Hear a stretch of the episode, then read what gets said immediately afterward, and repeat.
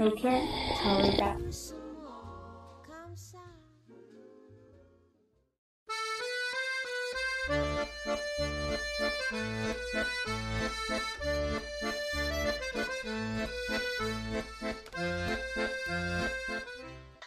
又到了周四啦，周四到了，周五还远吗？如果你也刚好和我一样在考虑周末做一款小蛋糕来招待一下家人、朋友、爱人或者自己，那这期节目将非常对你的胃口哦。我们将解答烘焙过程中你可能遇到的各种问题，所以你准备好了吗？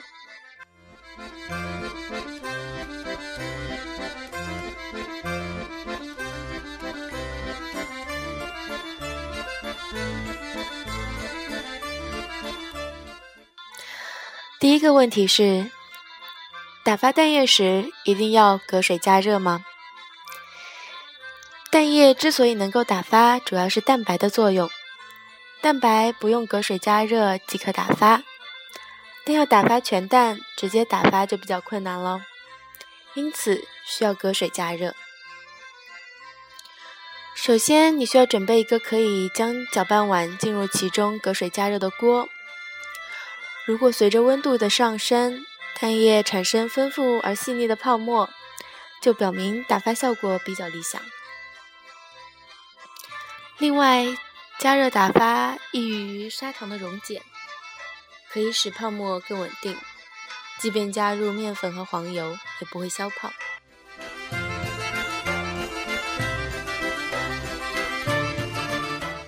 刚从冰箱中拿出来的蛋液不易打发。会影响烘焙效果，必须让鸡蛋恢复到常温后再操作。使用电动打蛋机打发蛋液时，不要一直停在搅拌碗某处不动哦，要同时转动打蛋器和搅拌碗。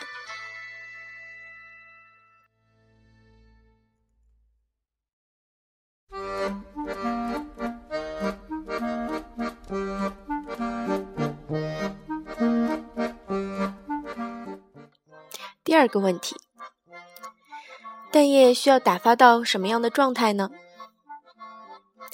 有人认为蛋液打发到有粘性或者出现丰富泡沫就可以了。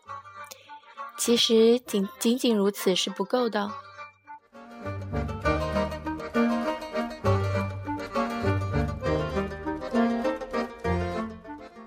把搅拌碗从热水拿出来的时候。蛋液需要打发到泡沫稳定，随着温度不断下降，蛋液仍可以保持稳定，不消泡。打发完成之后，降低蛋液的温度也非常重要。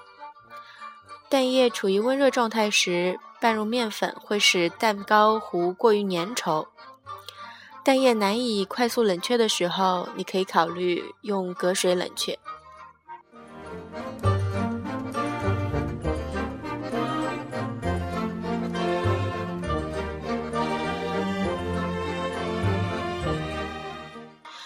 为什么拌入面粉前需要加水呢？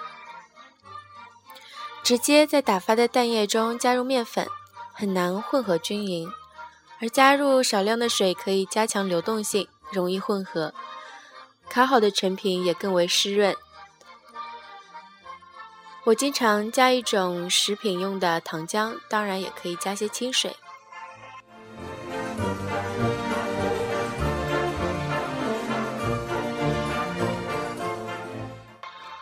为什么要用打蛋器拌入面粉？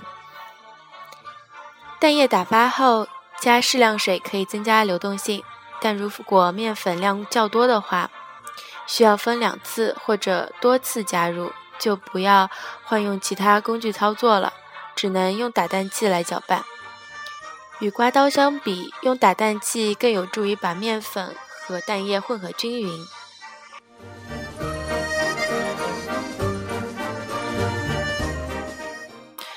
为什么面粉无法拌匀？很多人认为搅拌过度会使蛋糕变硬，失去蓬松感，因此操作时过分的谨慎，搅拌不到位。搅拌不彻底会使蛋糕口感粗糙。有时还会有干筋粉。搅拌目的是可以使面粉适度的出筋与蛋液混合均匀，但要注意手法。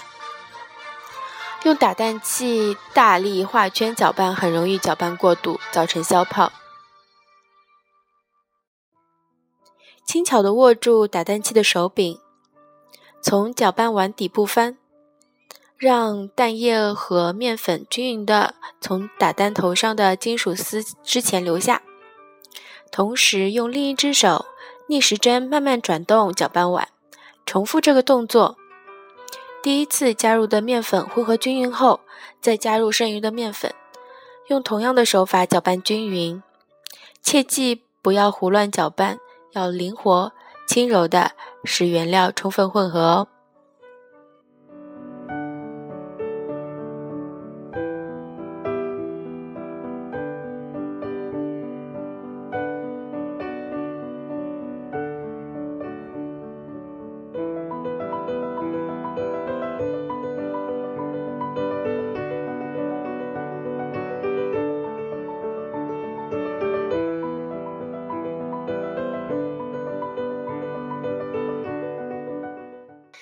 再来一个问题：为什么黄油融化后要保持一定温度呢？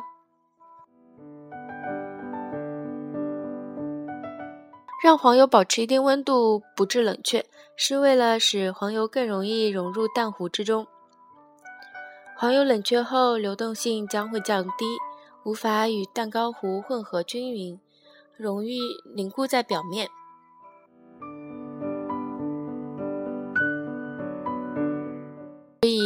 让黄油融化后，嗯，将其放在容器，漂浮在热水中，使之使之保持啊温热状态就可以啦。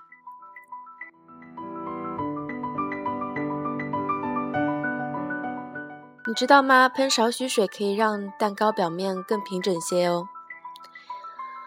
为了消除大气泡。使蛋糕表面更平整，可以在烘烤之前用力拍打模具侧壁，这样不仅可以使嗯大的气泡震出来，同时也会将一些较小的气泡震出哦。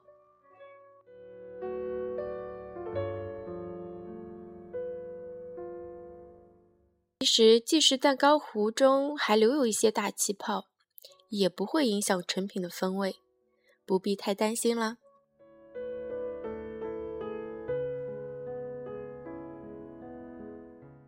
有一个秘诀，就是在蛋糕糊表面喷少量的水，增加湿润度。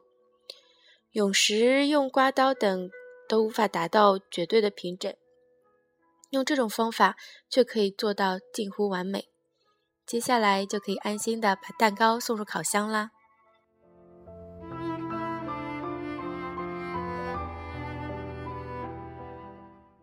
如何判断蛋糕是否烤好了呢？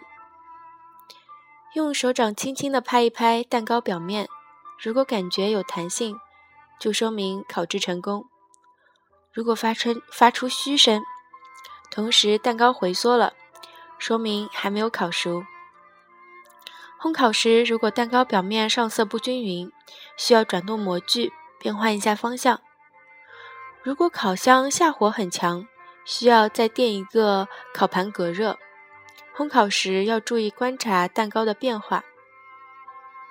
当然，你可以使用牙签，你可以将牙签从蛋糕表面插入，然后再拿出来看一看。如果说没有蛋糕糊，嗯，粘在牙签上的话，蛋糕也就烤好了。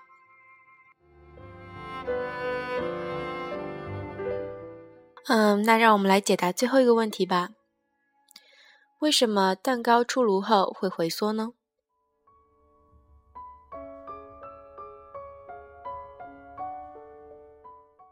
海绵蛋糕质地轻盈蓬松，即使在烤制过程中采用各种方法，出炉后还是有可能会回缩。为了避免这种情况，出炉后要迅速让让蛋糕连同模具从距桌面三十到四十厘米高的位置。自由落下。这个方法看起来有些粗暴，不过，蛋糕受到震动后，内部的热气可以在一瞬间和外界实实现空气交换，使蛋糕很快冷却，有效避免回缩。蛋糕一直放在模具中也会回缩，所以要尽快脱模。